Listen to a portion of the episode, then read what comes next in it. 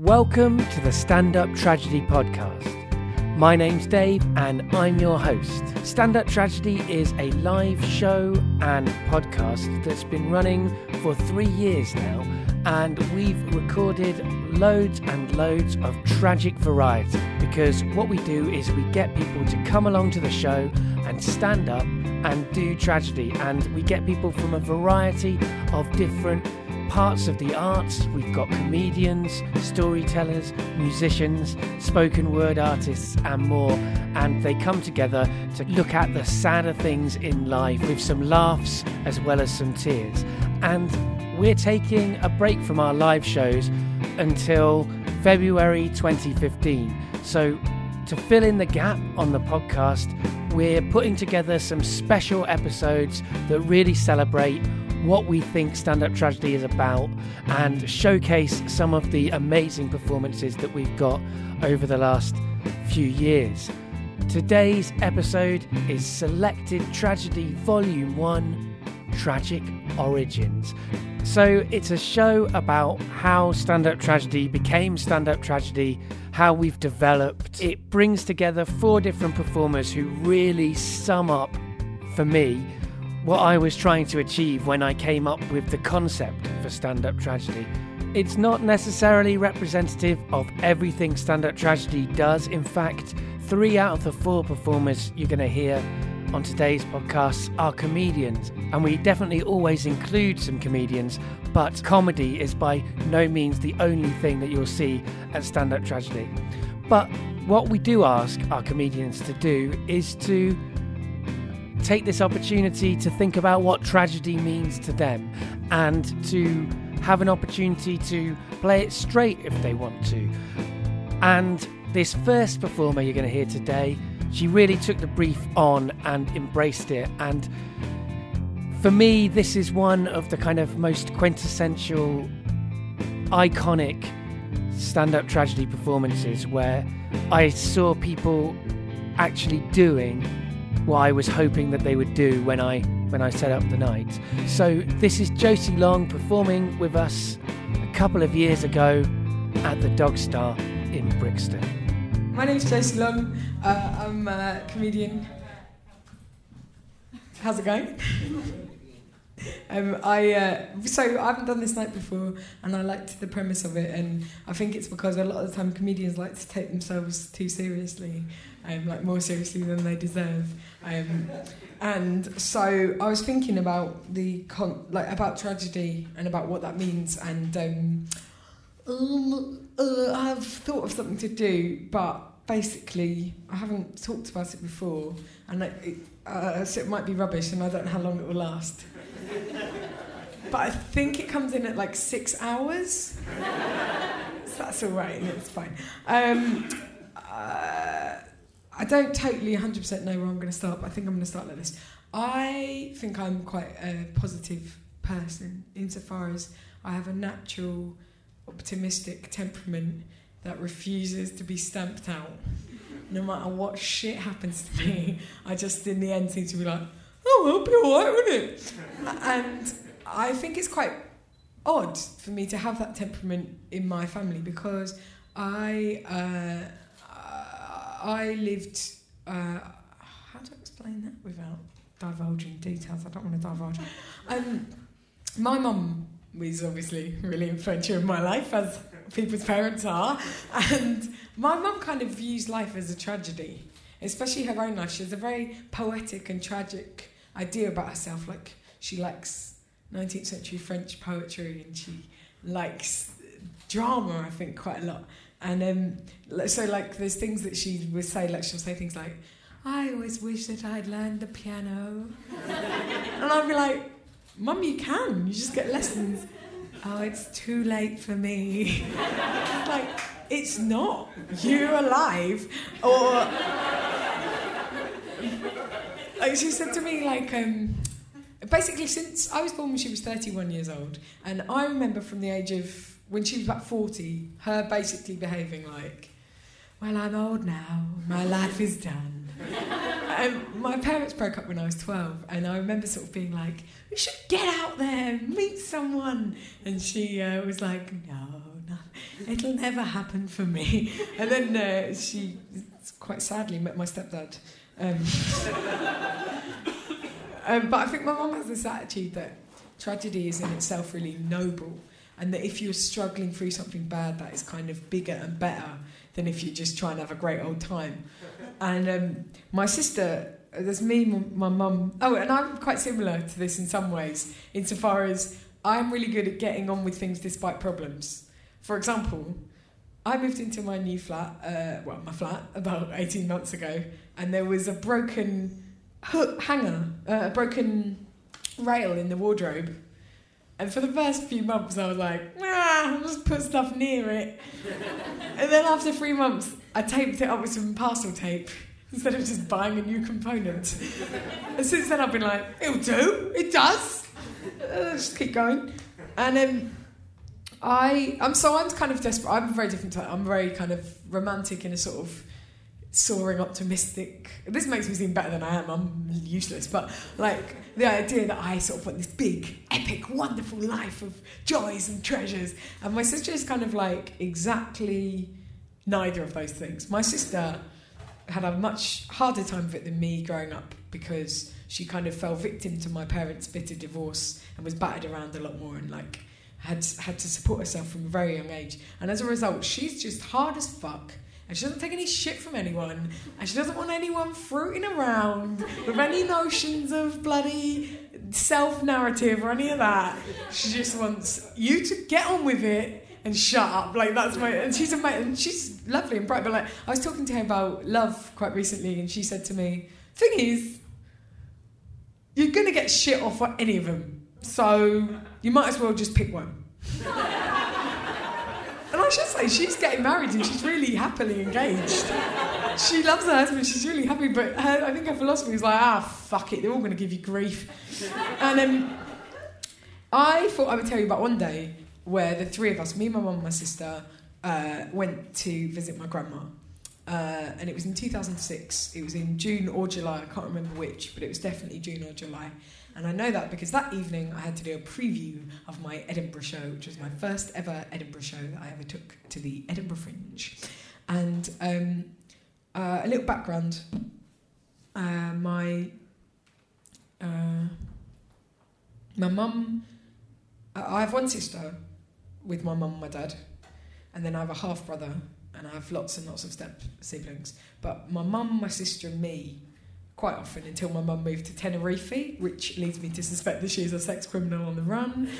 um, uh, they, uh, the three of us sort of did spend time together. And um, we got a call. My, I should tell you as well about this. My grandma is, was fucking brilliant. She's really brusque.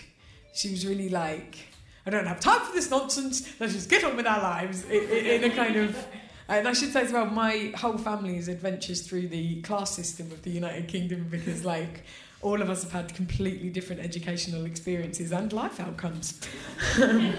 so, uh, the thing about my grandma is that I was close to her, right?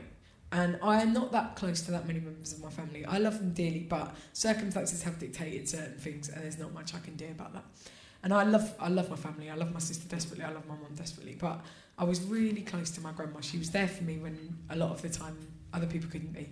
And I know that there is a thing. I realise now, at 31 years old, that there is a thing that people in their 20s are like, my grandparents were the greatest human beings alive, and you don't realise mine were the most noble, heroic people, and they died, and it changed my life because I had an experience of death where somebody loved me. But you guys can all fuck off because this is my one, so it's different, it's better.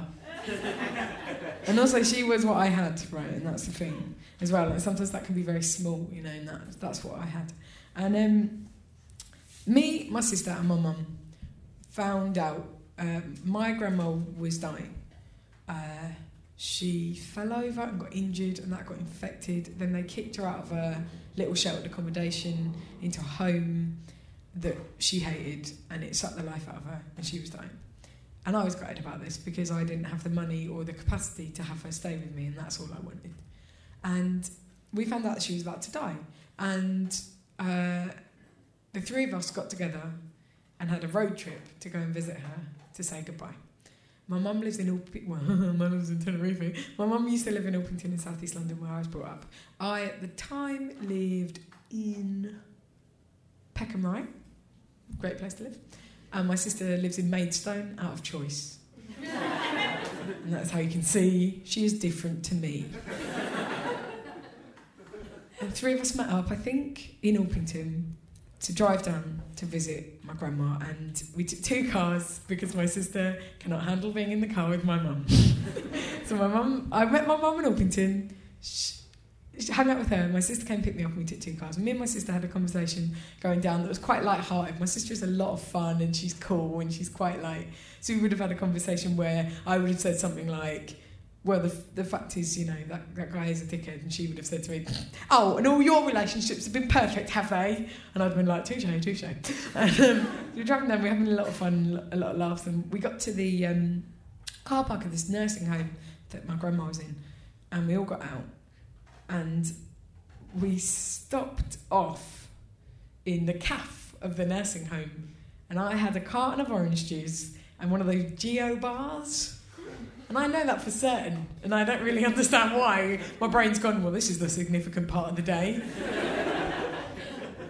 Had a thing. And I remember sitting quite for a little while in the cafe before we went up to see it because we were sort of chatting. And my mum's lovely, but she's very sensitive. So she kind of thought me and my sister were taking the piss out of her, and we weren't. And my sister was getting frustrated because my sister doesn't have patience for people being sensitive. And I was sort of trying to be helpful, but not really knowing what to do. And um, they we were speaking to one of the nurses on the reception. They said, "Oh, she's in this room. Just go up. Yeah, she's up there." And we went up in to open the door just so we could see her one last time and talk to her and tell her we loved her and say goodbye. And we opened the door and she was dead, and she died like that morning. It's just that nurse hadn't thought to tell us that fact.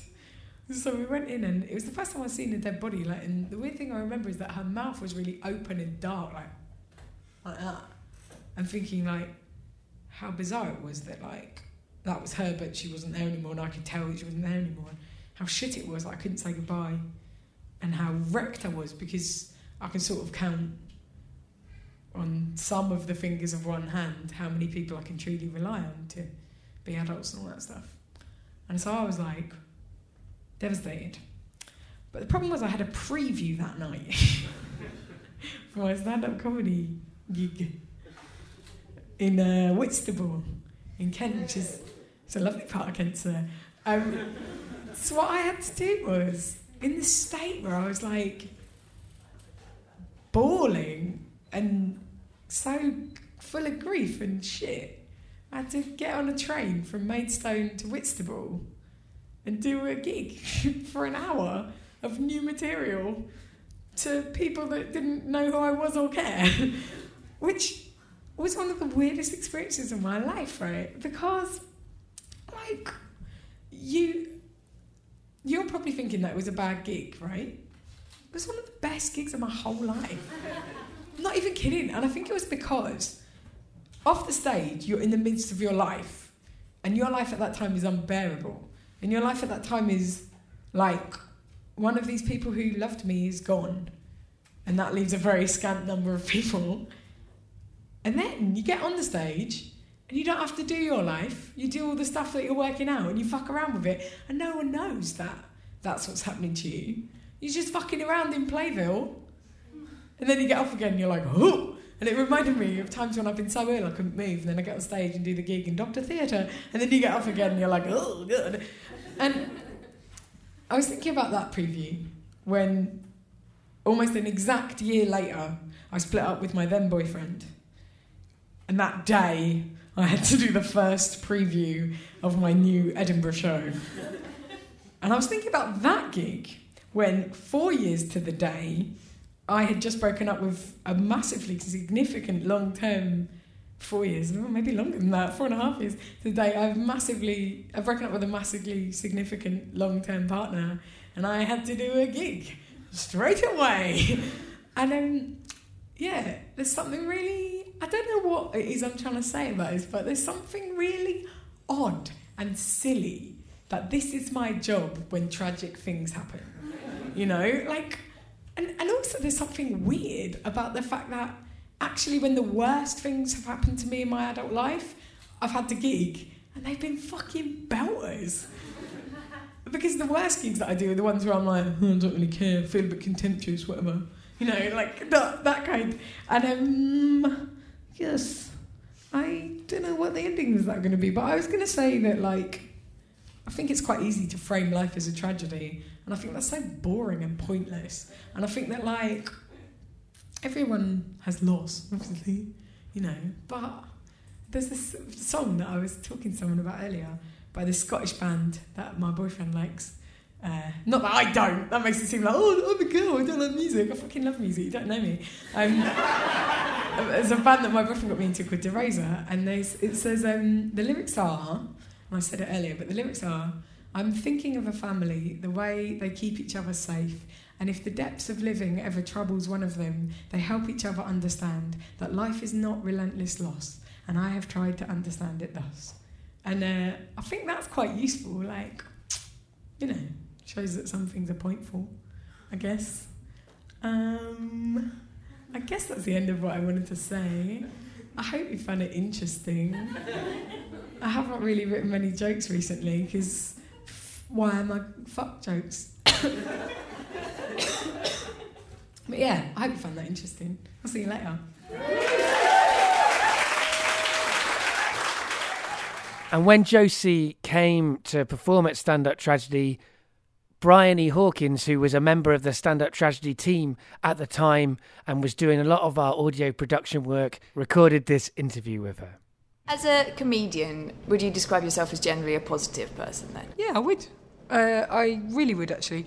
I was, we were talking about this today actually. I um, think it is in my temperament to try and be upbeat, and ch- I, I'm very much somebody that looks towards the future and is quite imaginative, and I like physical experiences and I like my life. So try and like my life. So even there's been, when there are times when I feel very depressed or when I feel very bleak, I like to, in my head at least, believe that those are smaller than the rest of my life do any of those tragedies find their way into the work that you do?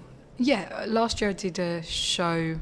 The show is kind of about how you keep going when you really feel like you're despairing and that things are pointless. And I'm sort of still in a period of my life where I don't really know what the future holds for me in a lot of ways. I suppose no one ever does, but at the moment I'm a little bit like, don't know where my career's going to go, don't know necessarily where I'm going to live and things like that. And at the time when I wrote the show, it was in reaction to I. Um, had been living with someone who I really loved, and then I just sort of changed my mind about it and lost that and left them. And I was sort of weird even mentioning it because it's not really. But about the shock of that and the freak out of that, and, and feeling just like I don't understand the world and I don't have any, I guess, hope or anything to latch onto. And then about sort of sheer bloody mindedness of getting through that. How did you translate that into something comedic? I sort of believe that you can talk about anything on stage and make it funny as long as you're willing to undermine what you've said, fuck around with what you've said, say something serious and then immediately say something maybe irrelevant or like juxtapositional. Uh, I think as well what's great about stand up is it's the full range of earnest talking to falling over and hitting yourself. So if you can have like really serious stuff and then something really slapstick or silly. And then I also think sometimes like I know it's a classic thing, but like sometimes humour really helps you cope. And, you know, you start out with a sad thing and you'll just tweak it at the end to be a joke because that helps, you know. That's so, one of um, stand-up tragedy's aims is to give people like we call it a cathartic experience, a good outlet. yeah, yeah, if you like. So that's like sharing. Would you say it's a cathartic experience for you as well to perform that and share it every time? Yeah, well, for me, like the last few years, I've done shows that have been political, at least in part.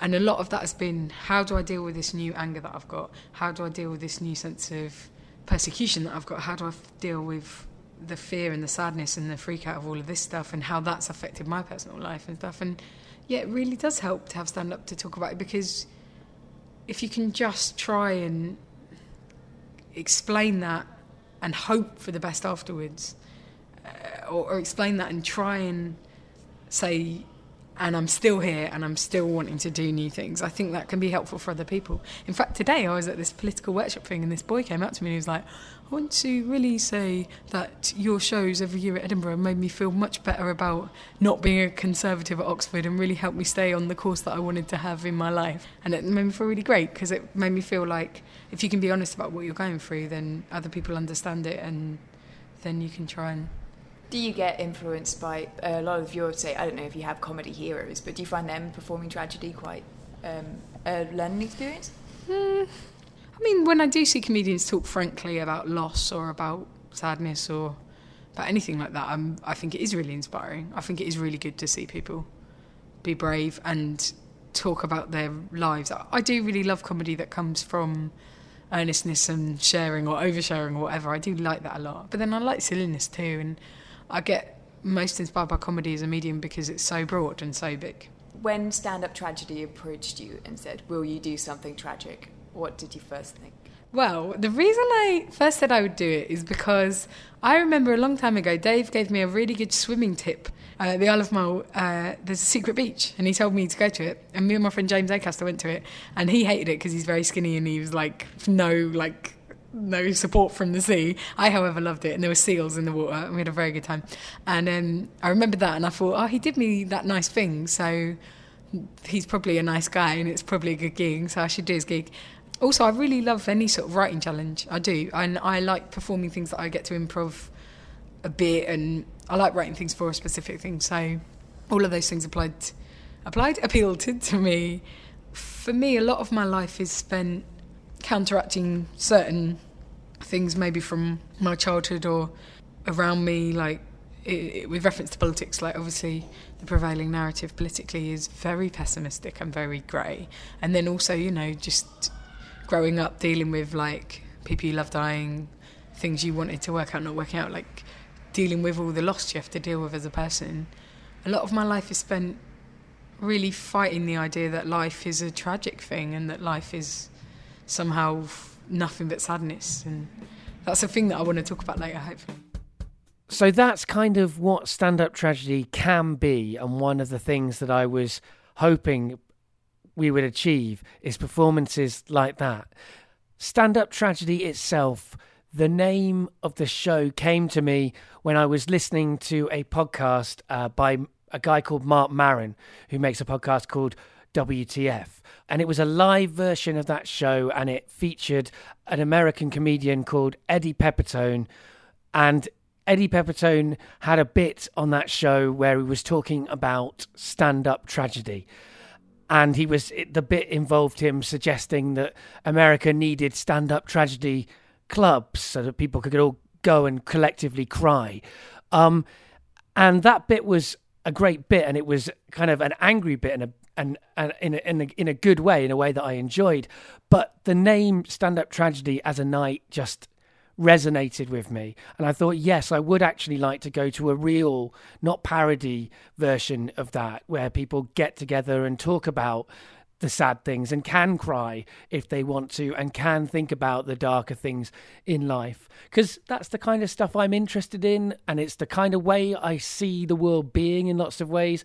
And I also think if we're going to uh, kind of address those things we have to address them head on and look at them and think about them and we can collectively grow and I used to do theatre. That's how, that's what my background is in. That's what I studied at university, and I'm a big fan of tragedy in in the theatre.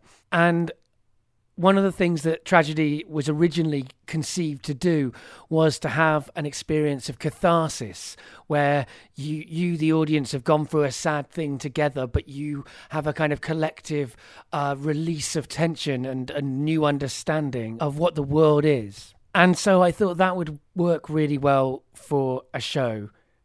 And the name was really great and it resonated with me. And so it had to be Stand Up Tragedy, was what I was going to call it.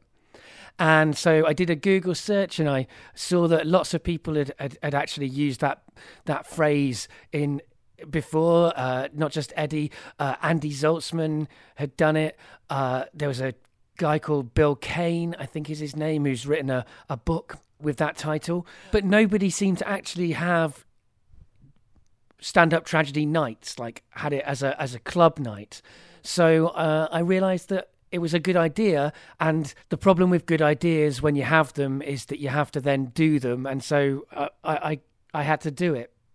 So I set up Stand Up Tragedy and I kind of thought at the time when I first set it up that it would be amazing to have Eddie Pepitone on uh, doing a set at Stand Up Tragedy because he just fits it so perfectly. I mean, for God's sake, the inspiration for the night came from a bit that he did. And so that was just a pipe dream, really, because he's an American comedian, he's in LA. But American comedians sometimes come over to the UK. And the last, and this year at Edinburgh, Eddie Pepitone came over. And I'd reached out to him in the past, and I, I reached out to him again, and he said he could do it. And so we had him on. So this next performance is from Eddie Pepitone.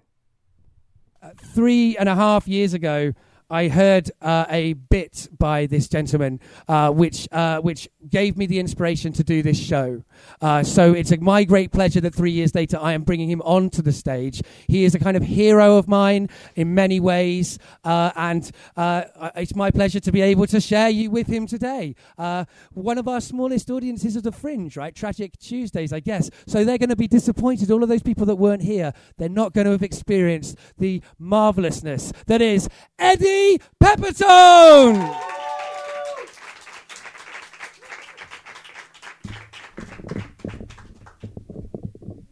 Thank you. My wife. Hello? Yes. My wife uh, just took her life. Thank you.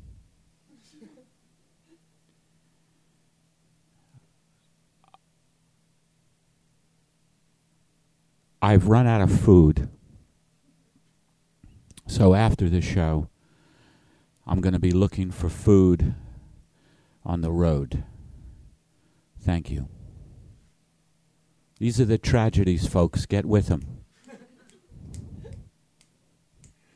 now, I'm going to come out of this bit for one second because I don't, even though this show is called, what's it called? That's exactly what I thought, what I'm doing is stand up tragedy. Because I think in America, where I'm from, it's gotten so tragic lately with high unemployment. And you saw me laugh a little there, and it's because I have a great sense of humor.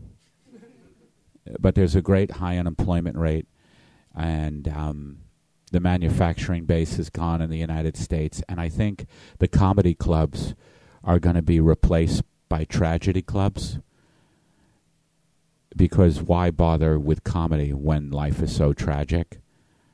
And I think the names of the clubs are going to be like, oh, fuck. and people will be like, are you going to, oh, fuck tonight? And, um, like that. Um, boy, it's always good to hear a walkie-talkie um, ringing through the halls.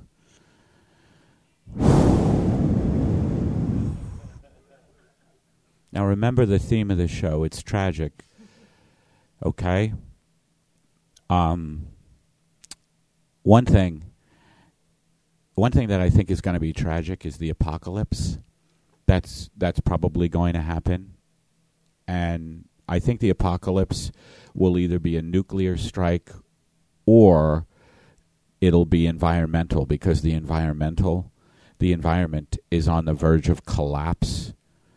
And I think that after the apocalypse we are still going to have motivational speakers.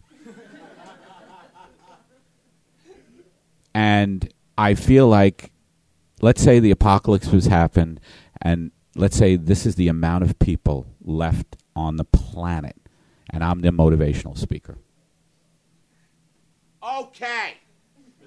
So we've had a nuclear strike. Temperatures outside are unbearable. It's too hot to go out. We have no running water. We have no food. We have no means of communication. There are rabid dogs running around with three heads. A lot of people are using this apocalypse as an excuse to cower in fear and kill and slaughter each other. I say, why not lose that last 10 pounds?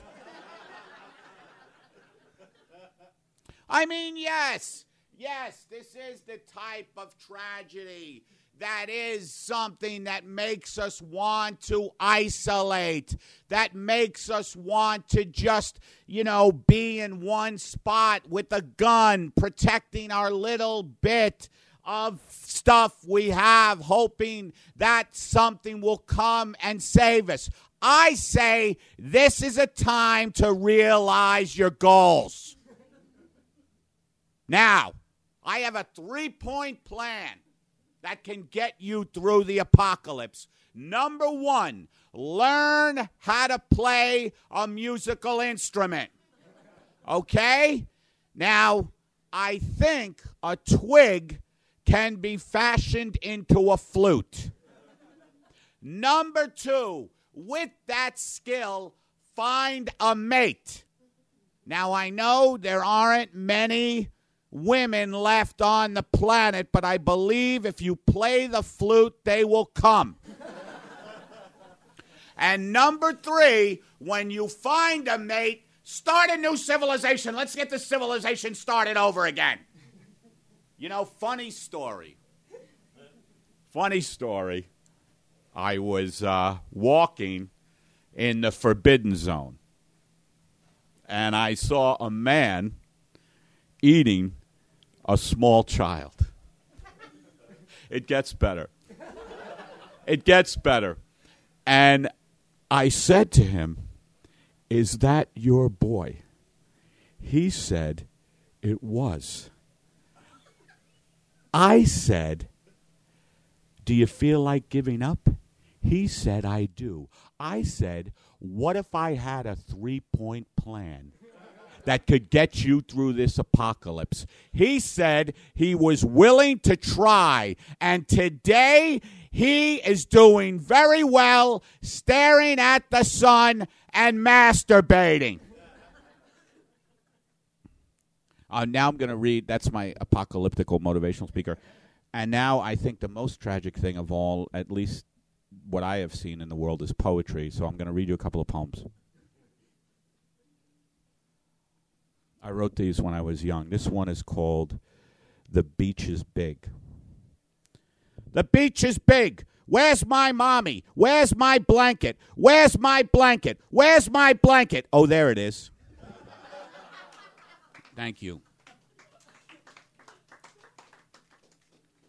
This one I think you'll enjoy. I started writing poetry when uh, I used to work construction and I used to take other guys' orders, and I would write, you know, ham and cheese on rye, and then my writing took off from there. This one is called, I wrote this when I was very, very, very young. I was a prescient poet. This one, it's just called, I think you'll love it. I, I don't even want to give it a title. Give me a nipple, Mom. Give me a nipple. Come on, come on. I'm an infant. Thank you.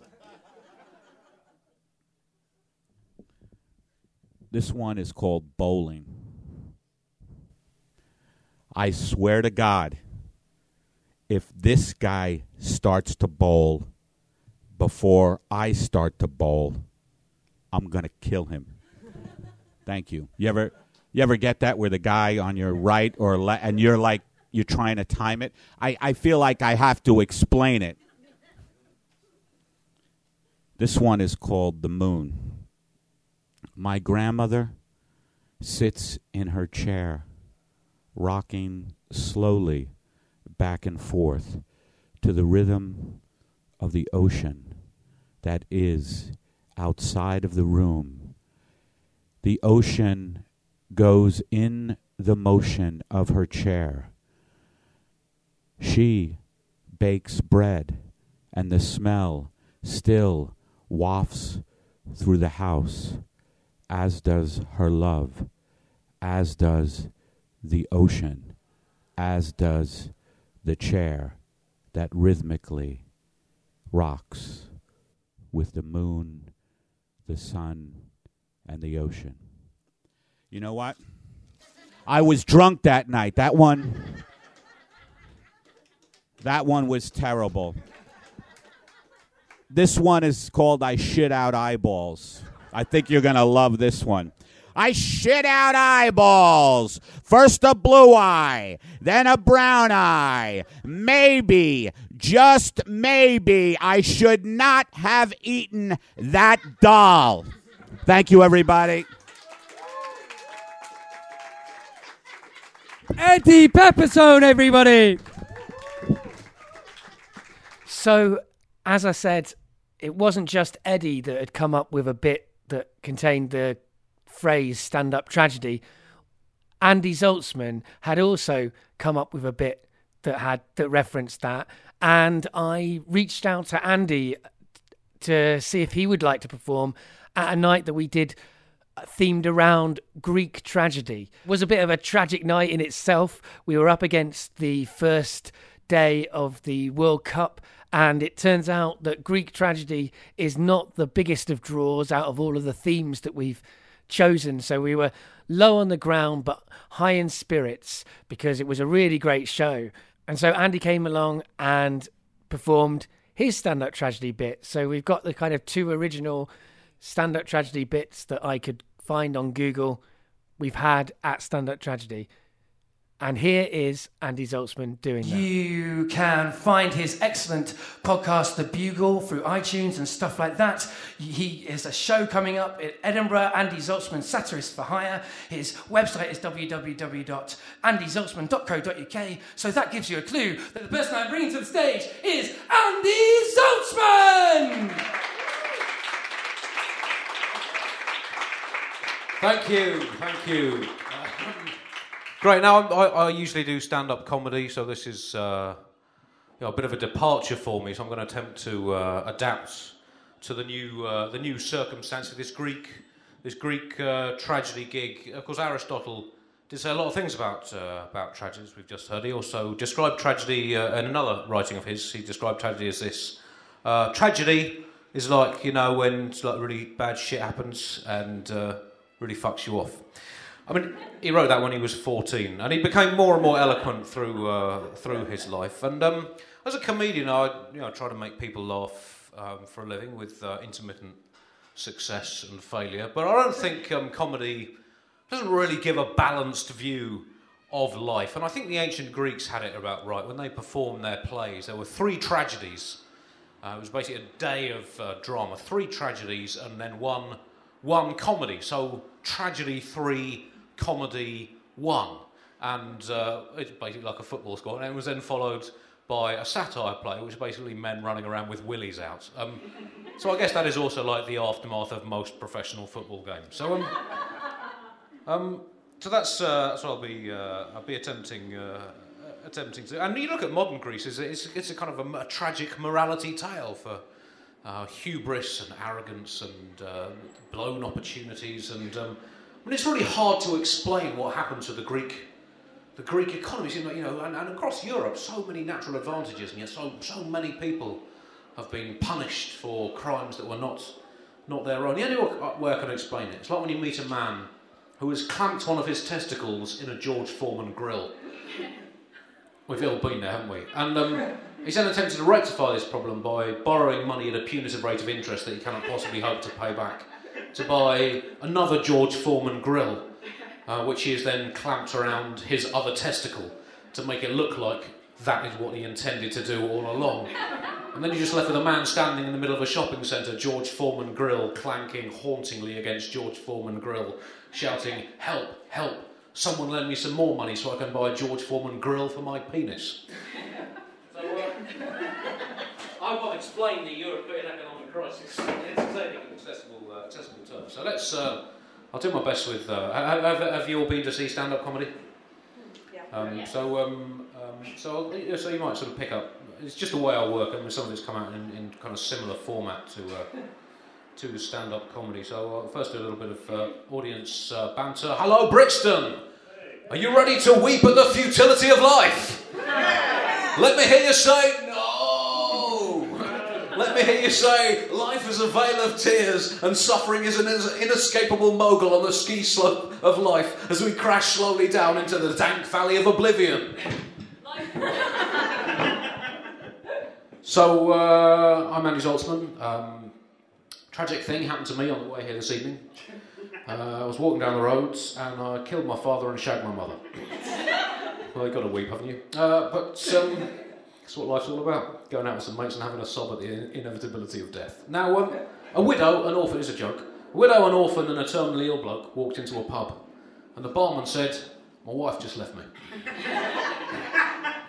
so, uh, better meet you, the crowd, uh, meet the crowd a bit. Uh, what's your name? Where do you come from? Tricity. Uh, is that short for electricity or not? Yeah, yeah. Why not? And where, where are you from? Rotherhithe. Rotherhithe. And what do you do for a living? I'm a cabaret. A cabaret performer. I knew a cabaret performer once. He died at a tragically early age. bit of banter. Now, um, bit of observational stuff. Uh, have you ever noticed how there's no dignity in death? What's up with that? Needs a bit of fine tuning. Um, now, like most stand up tragedians, uh, I've just split up from my girlfriend. Well, I say split up. What actually happened was uh, I had a mate who was jealous of us, uh, so he started planting these seeds of doubt in my mind that she was having an affair behind my back uh, with this hot dude, like, and uh, totally fitted her up. I bought it like a two-piece suite, and uh, so one thing led to another, and I smothered her to death with a pillow before realising my mistake and killing myself. um, oh, classic stand-up tragedy. Now, a bit derivative, uh, some might say. Um, now, uh, obviously, one of the great tropes of comedy is the difference between men and women. Uh, this also works on a uh, on a tragic level. Men and women very different, and that can lead to tragic misunderstandings. And um, I, will tell you one thing women don't like. Uh, that's a classic set up for a, for a joke. I'll tell you another thing women don't like: the menopause and the slow, inevitable decline into the inescapable chasm of death that it so ominously foreshadows. Um, Well, men and women are very different. I mean, men, if they lost a loved one in a disastrous accident, they probably appear to be quite strong in the few days after the event, but ultimately they'll probably have a serious nervous breakdown. Whereas women, women would be completely different. They'd be like massively emotional and turn on the tears for a few days, but ultimately be strong in the long run. What's up with that? My mother-in-law is so fat. And my mother-in-law is so fat that she died of a massive coronary at the age of 35, leaving a grief-stricken husband and four motherless children. So, um, I thought I'd do a bit of uh, topical stuff because I do kind of topical satirical comedy. Uh, normally, I thought I'd do a bit of topical tragedy. Uh, and here's today's newspaper, Times newspaper. And here we go. Islamic insurgents push Baghdad to the brink. There it is, tragedy right there. I don't know if the tragic game panel shows are going to be addressing this this week because comedy doesn't really address these issues in panel shows. So I think tra- I mean, tragedy because we do have, there are kind of tragedy panel shows. I mean, question time, essentially. That's basically what it is. So, so that, that's classic. That is, that is classic, basically uh, following the form of ancient Greek tragedy as described uh, at the start of the game. It was, uh, it was a lot of hubris, wasn't it? You think George Bush and his mission accomplished sign. But now, 11 years on, this and the insurgents did not run through Mosul and stick up a mission accomplished sign, and I think that is uh, bad form on their part. Uh, sunblock, little use in the fight against skin cancer. That's a bit quite tragic, I would say. Tragic, uh, tragic story that shows, you know, no matter how much we fight against nature, nature will always, always essentially gang up and kill us. Is this on? um, just, I mean, it's just trash. It's, basically the newspaper is just that is just absolute fodder, a stamp for any stand-up tragedian.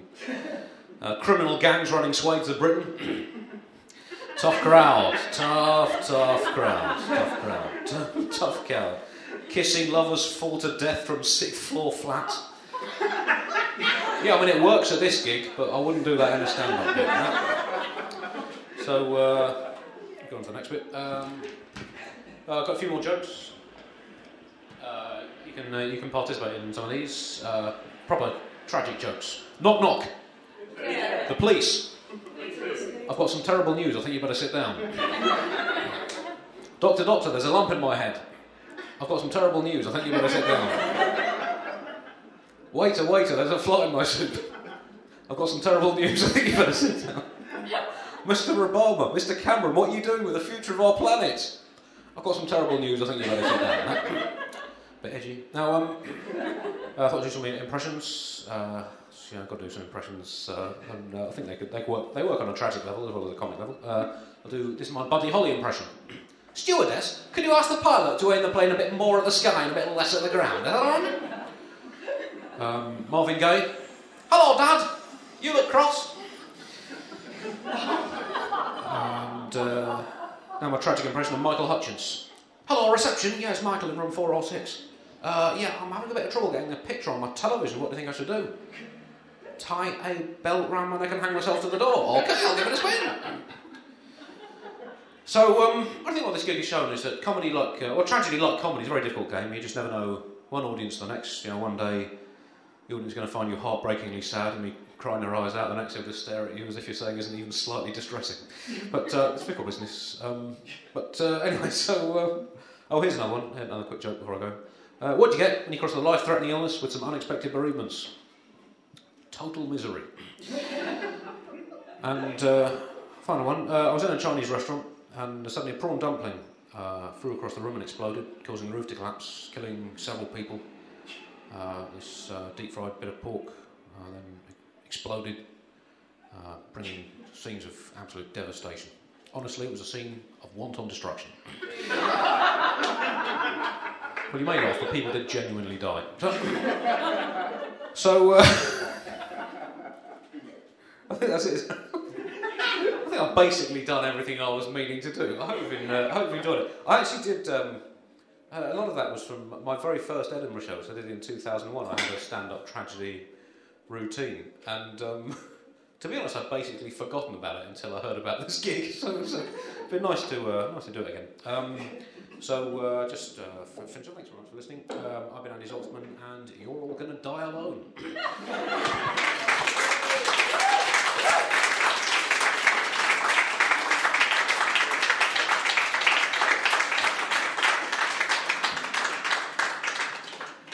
Yeah, I mean, and, and Andy's bit that he had it made me feel much more secure as well because one of the ra- ways I came up with the idea of stand up tragedy was I heard a, a bit by uh, Eddie Pepitone which, where he was talking about stand up tragedy.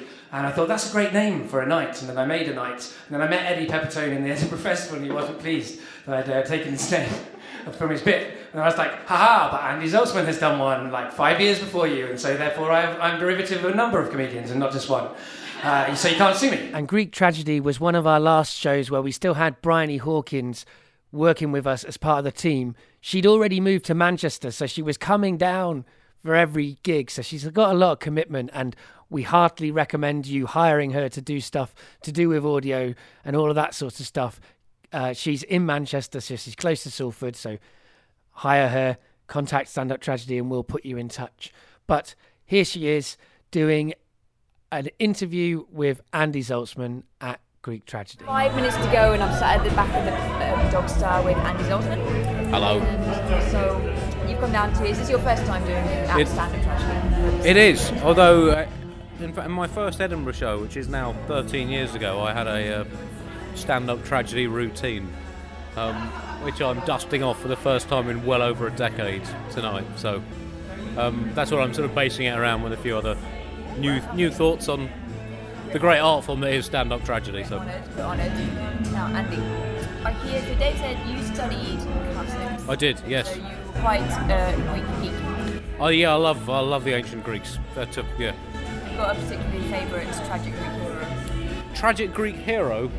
Well, I was a big fan of Achilles in the Iliad. Um, I really like the Greek comedies. I studied Ar- Aristophanes at university, and um, he did a lot. He did parody of the tragedians uh, in it. It doesn't necessarily fire home with a 21st century audience, but the uh, the level of comedy is uh, several steps up on Mock the Week. So, um, uh, so yeah, I studied uh, Aeschylus and Sophocles and Euripides as well. But to be honest, I didn't study it quite as hard as I might have done because I was too busy playing cricket and doing other studenty kind of stuff. so, Yeah. writing bullshit about sport. So Yeah, so up against the World Cup tonight. yeah, so yeah, Greek tragedy versus World Cup football. Two and a half thousand years ago, that is a very one-sided contest. Now it's also a one-sided contest, but the other way. So it's a tough, anything against World Cup football is, is always going to be going to be difficult. As the front page of the Evening Standard, uh, which I just saw walking off the uh, the tube, uh, World World Cup Football Festival begins. Presume that's the front page. Presumably on the second page is Iraq going massively tits up. So that shows the world's priorities. Sport gives us a license to ignore all reality. We had a really great time at the Edinburgh Festival this year. You've already heard Eddie performing there. And when we came back, we had a, a, a gig in London called Tragic Friends, uh, a really big gigs, you know, really full room where we showed off the best of the people that we'd met in Edinburgh new people, old people, tragic friends, performers we really, really love and performers who've really fitted with our aesthetic. Like that's been one of the exciting things about doing stand up tragedy is meeting people who are already working in the kind of area we are and going right th- these really fit together. It's unusual to get an opportunity to be able to do this kind of material it's what the performers think. And we think it's unusual to find performers who really understand what we're trying to do. And so it's a really lovely connection so that's what we did. We had a, this gig called Tragic Friends, and at Tragic Friends, I did a performance, did a story about what happened to us on the last day of our Edinburgh Festival experience. So it's been a long road, stand up tragedy up till now, and we're we're going to keep travelling down it. We've got loads more to come. I won't say any more particularly about it, and here's me telling a story. So I don't know if this counts as tragedy, but it's about stand-up tragedy. So that's kind of why it's in the show. So I, I mentioned just now that we took a show up to Edinburgh, and uh, that it was a great time. We had really good audiences, we had really good performers. It was a really great time. But as the uh, Edinburgh run carried on towards its end, I suddenly realised a flaw in my logistical abilities. Now, what I'd done is I'd left slots at the end of the run available for performers that I met up in Edinburgh who I hadn't met before, who I, so I could slot them in. And what I didn't realise is no one wants to do any performances on the last day of the Edinburgh Fringe because they haven't got a show to promote and they're tired. Very tired. Very, very tired. And, and so it became clear to me that I was not going to have any acts for my last, uh, last. I wanted a big finale, a big tragic finale, you know, uh, but I didn't have uh, any acts. So I was scrabbling around to find acts, and I, I found three acts, and I thought, fuck it, they can have longer slots. Um, and so that was that was where I was at. Going into the last show, I had three acts, and uh, they were going to do longer slots. It was probably going to be okay. So Liz, who is uh, basically uh, known as the dad of the stand-up tragedy crew, uh, I'm the mum. She's the dad. We like to break stere- uh, gender stereotypes uh, at stand-up tragedy. Um, and she she but she said to me, "Come on, in London you often do the show drunk. You haven't done the show drunk the whole time, so you're going to be drunk for the last show." so that was her objective was getting the host drunk, uh, which she did very well. We saw a great show. Uh, Miranda Kane, I very much recommend it. Some great uh, comedy about sex work. Uh, and then we went on to do stand up tragedy. Uh, and we're sort of standing outside flyering, and I'm sort of drunk flyering. I was the best flyering I'd ever done. You know, I was properly in, selling the show. Nobody cared because it's the last day of the Edinburgh Fringe, and they've all got five star shows to go to, actually. Um, so, so that's, that's how I'm sort of trying to sell the show. And a familiar figure walks uh, up the hill towards the venue, uh, and I'm, I think, hang on, that's Stewart Lee.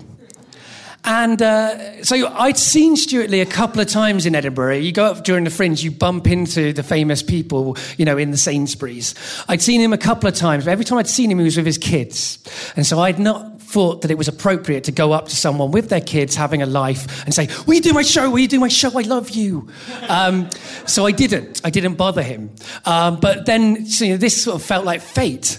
Uh, there he was. Uh, so I went up to him and I said, uh, Free show at 7.30, sir? And uh, he said, yeah, stand-up tragedy, that's what I'm here for. right? I mean, I don't, I don't know why he came to see the show. I don't know if it was because he was like looking in the book and he goes like, oh, that sounds like my cup of tea, stand-up tragedy. Or if, you know, one of the performers who's performed here, like Josie Long or someone recommended us. I hope that. I, I suspect the second. Um, uh, the first, whichever was the more negative, is the one I suspect. Because I we're on a tragedy night, so I assume the worst. Um, so I, I, directed him to our, our venue, and I was like, right, Stewart Lee's in the audience. Stewart Lee's in the audience. This is going to be a good show. I've only got three acts. How's this going to go? I don't know. I don't know. How's this going to go? Then, uh, one of those three acts, he finishes his comedy show and he comes down and he says, I don't want to do the show. Uh, I'm tired. I've just done my last, last, last show. I'm not doing it. Sorry. And so I've got two acts. And Stewart Lee's in the audience. And it's time to go. I go, I go in and I go up on stage and I do all the sort of spiel that you saw earlier on, but even more shambolic. Like that was quite shambolic tonight. I'm kind of specialise in shambolicness. It's kind of my thing. Um, but this was really shambolic. I was a complete mess. Like the, the microphone kept going wrong and dropping the mic and all sorts of things. Now, I welcome the first act on. Now, she is a brilliant harp player called Josie Rose Duncan, and she's got a harp, right? And that's it's normally beautiful and it normally works brilliant, but she starts and then it doesn't work, like it's not in tune. So she has to retune the harp. It's a lot of strings on a harp. It's kind of an awkward moment. Then she starts the song, uh, and then she stops and starts again because she'd started in the wrong key. Because when she was tuning, she'd put the switches in the wrong place. So this is so far my show for Stewart Lee. It's a brilliant show. Uh, that I'm presenting him. I mean, she was brilliant, don't get me wrong, but it was a sort of awkward sort of st- start. The second act we had on, uh, he was a, a, a, a storyteller, uh, a Scottish storyteller. So we were really pleased to get some Scottish acts for our last night. That was kind of a coup for me. I was pleased about that, going out with some Scottish acts. Although I did think that the referendum was the next day, and it was obviously not. And I did say that in front of Stewart Lee and then get into an awkward interaction with the two Scottish people about what they were voting for. You know, I, I, basically pressed all the wrong buttons in the room. So that was some nice skill. He came up and, he, and then he said, I don't think I have any tragedy from all of the Scottish folk tales. Do you understand that? Because I don't understand that. But he, he reckons he didn't have any tra- tragedy. So he decided to tell a story about um, what was under his kilt uh, and how he'd once flashed everyone in the Royal Mile. And that was a good story. It wasn't very tragic. But at this point, I didn't feel like I was presenting Stewart Lee with my best work. Um, thank- thankfully, so at this point, I was pretty much stuffed. But luckily, just before I'd come in, I had uh, spoken to a wonderful guy called the Monkey Poet. And I'd said to him, Look, I haven't got any acts. I've wanted to get you on the whole run, but you're like a will o' the wisp. I can't catch you. You're always running somewhere, running somewhere, saying, Yeah, I'll do the show, but I'm going. Um, and he was like, I can't do it. I've got no voice. And I'm like, What? He's like, I really have lost my voice. And I'm like, okay, man, don't worry, don't worry. Uh, but then he came through. So once the show had started, he came in just as I was going on and he grabbed me by the arm and he said, I'm going to do it. And I was like, because he knew Stewart Lee was in the audience and he wanted to help us out and he was very kind to do that. So the next act was The Monkey Poet. He did two poems and he had no voice. And the thing is, his poems are about shouting, but he couldn't shout. So it was very painful to watch this man just hurt his larynx. And he was like, Do you want me to do another one? And I was like, No, it's okay. And everybody had run short. So I get up and I got like nearly half an hour of material. I got one song, it's three minutes. And I look into the audience and I catch Stewart Lee's eye. And I sort of think, right, this is a moment I can transform this last moment of the Edinburgh Ex- Festival for us. So I said, you know, well, our next act, I don't know if he wants to do it. Uh, he might not. He doesn't know me from Adam, so I, I- he probably won't trust me. His stage persona suggests he might very well say no. but if he wants to share some tragedy with us tonight, we'll. And Stewart Lee nodded his head and smiled. And I thought, fucking hell, I'm going to introduce Stewart Lee. And then I did introduce Stewart Lee, everybody. And Stewart Lee came on. The whole audience were like, what the fuck's happening? And, and when I say the whole audience, I mean like four people. Um, and the performers. And, and, and then Stewart Lee comes on stage and he fucking does 20 minutes, a solid, fucking amazing performance that he won't let us podcast, but it was amazing. And, uh, and the, the, by the end of his act, the room is packed. The whole of the bars come in because they know Stewart Lee's on stage. And he finishes, and I've still got three minutes, and I've got a song that's three minutes. so then I asked the audience if it's appropriate for me to go on after Stewart Lee. And the audience said yes. Bless them. Uh, and then I closed up the show with a song. So tonight, we're going to close up tonight with that same song. So but you never know, Stewart Lee might arrive. I mean, I did send a, an, an email to his agent because because that was the thing. Where as he ran away, I sort of said, Stewart, I'd love to get you on the, on the bill in London. I'd really like to book you. What do you, what do you reckon? And he was like, yeah, yeah, yeah. I've got a website. And I'm like, no, I, I, I want to. And he, was, and he said it again. He said it a few times. He said it a few times in a clear, it's a bit way. Uh, so, but you never know. Who knows? Maybe his website does mean that you can contact him directly. It doesn't. Uh, but maybe he'll come and maybe he'll close the night. But if he doesn't, I will sing us out. And that is my sort of almost tragic, but not quite, story of the last day of the tragedy at Edinburgh.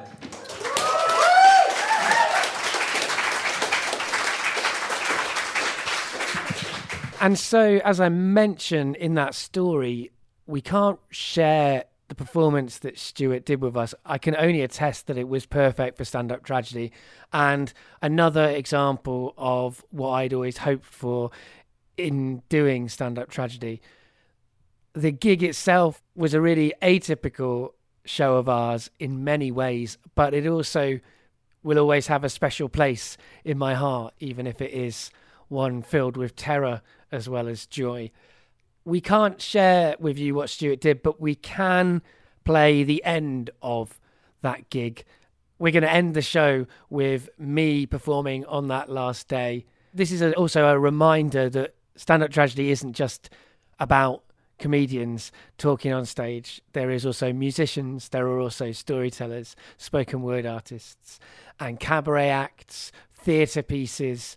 We've had really so many different kinds of tragedy, and we're always looking for more. If you want more tragedy, listen out every week for more of our selected tragedy volumes. We're going to be putting them out over the, the oncoming weeks between now and our next live show. You can also read tragedy on our blog, which you can find at www.standuptragedy.co.uk. We're on Twitter at standup4tragedy and we're on Facebook where you can friend us, make some friends with the tragedy, or you can like us. Well, that certainly made a very uh, surprise end to our Edinburgh experience. Uh, have we got time for my song? Is it appropriate to follow Stewart Lee? I don't know. Have we got time for my song? Yeah. All right, we're going to do a song. Who knows? Uh, who knows what a platform game character is? Right. I found that people don't know. I was doing a show just a minute ago uh, about about computer games, and everybody in the audience knew there. So that was a, a, relief to me. But I knew that it would still be the case. Right, platform game characters, computer games where you jump up onto different platforms. So Mario, Sonic, that sort of thing. So do we all know what a platform game character is now? Right. Okay. Shut your eyes and um, imagine your favourite platform game character. Okay. And now open them again. I am that platform game character. this is the song called The Last Platform. It's about the last platform game character to ever exist. Uh,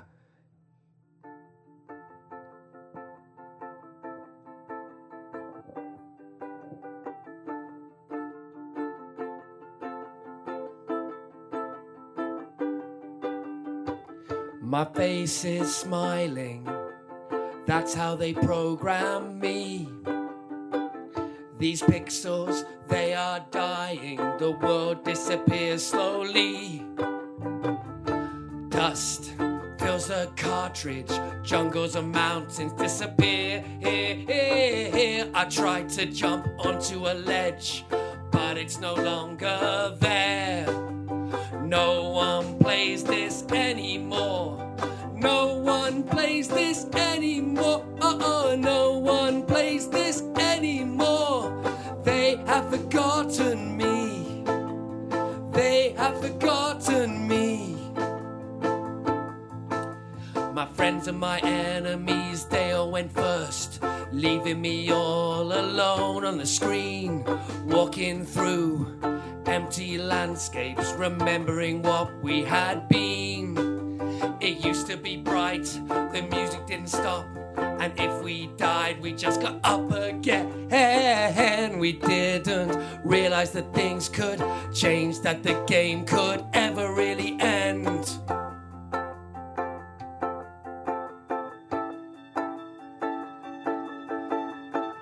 Dust fills the spaces, making everything glitch. I'm separated forever. You can't control me anymore. This is the last platform. I cannot jump.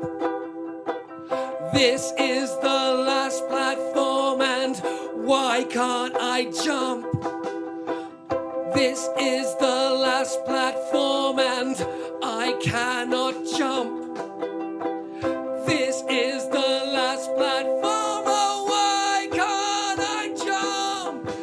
forgotten my name and the name of the game. Soon you will forget me too. You'll put me away because I don't work, and you have new and better things to use. Things that don't age and don't break things you think will last forever. Listen to me, learn from my fate. They said the same things about me. However, no one plays this anymore.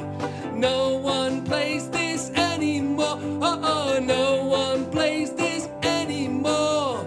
They have forgotten me. They have forgotten me. You have forgotten me.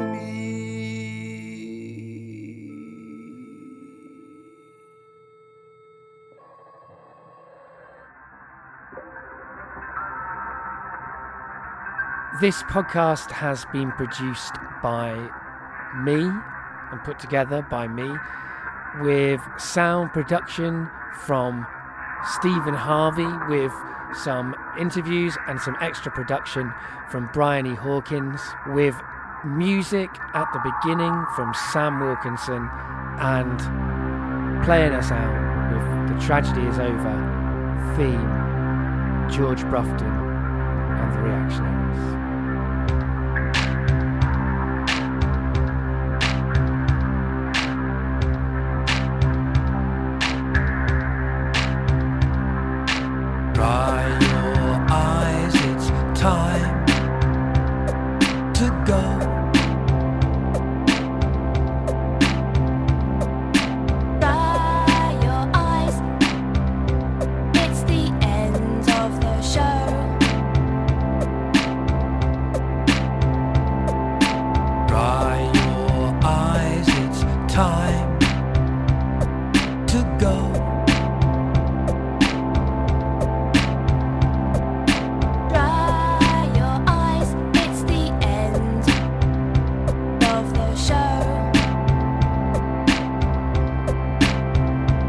time to go.